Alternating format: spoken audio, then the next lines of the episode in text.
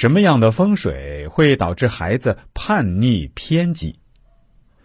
俗话说养子方知父母恩，养育儿子是一件极为费心费力又不容推卸责任的人生大事，尤其是遇上了性格叛逆偏激的孩子，更会让人抓狂。那么什么样的风水会使子女过度的叛逆和偏激呢？第一种情况，前方无力。所谓的前方即住宅的西北角，这里代表了家长应有的权威。如果住宅的西北方有高大的山丘楼宇做靠山，则子孝孙贤，家长说一不二。但如果这里地势低矮，有煞物冲，或者内部布局不佳，缺角，便属于前方无力，家长便会没有权威，子女的性格就会叛逆。第二种情况，艮方不及。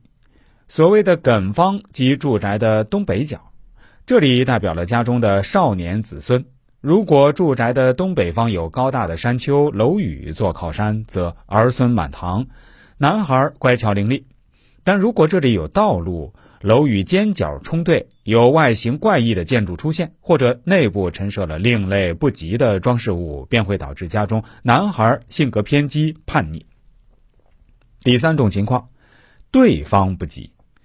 所谓的对方即住宅的正西方，这里代表了家中的少年儿女。如果住宅的正西方地势低矮，或者有河湖、水井、花园、草坪出现，则女儿漂亮贤淑。如果这里有外形怪异的建筑、不利的尖角、煞物冲对，或者内部摆放了另类不及的饰品，就会导致家中女儿性格偏激叛逆。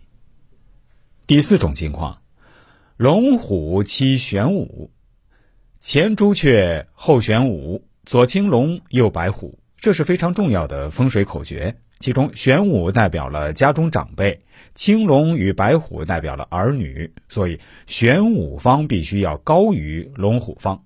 如果家中的青龙方或者白虎方高于玄武方，或者宅院内的厢房高过了正房，家中就会出现忤逆的子女。第五种情况，门窗朝向杂乱。在北方传统的四合院中，所有的房子正门，所有房间的主窗都朝向院落的中间，即便是南侧的厢房，门窗也要朝内，不能为了便于采光而让其大窗朝外，外侧只能是较小的后窗户，这样整个院落的布局才能统一紧凑。现代单元楼的门窗朝向也不能过于繁杂，否则便会使子女叛逆。第六种情况，室内凌乱无序。现代居室的功能结构、家具家电陈设、家居用品、装饰品的摆放也要整齐有序，符合人们的生活习惯，利于通风采光等。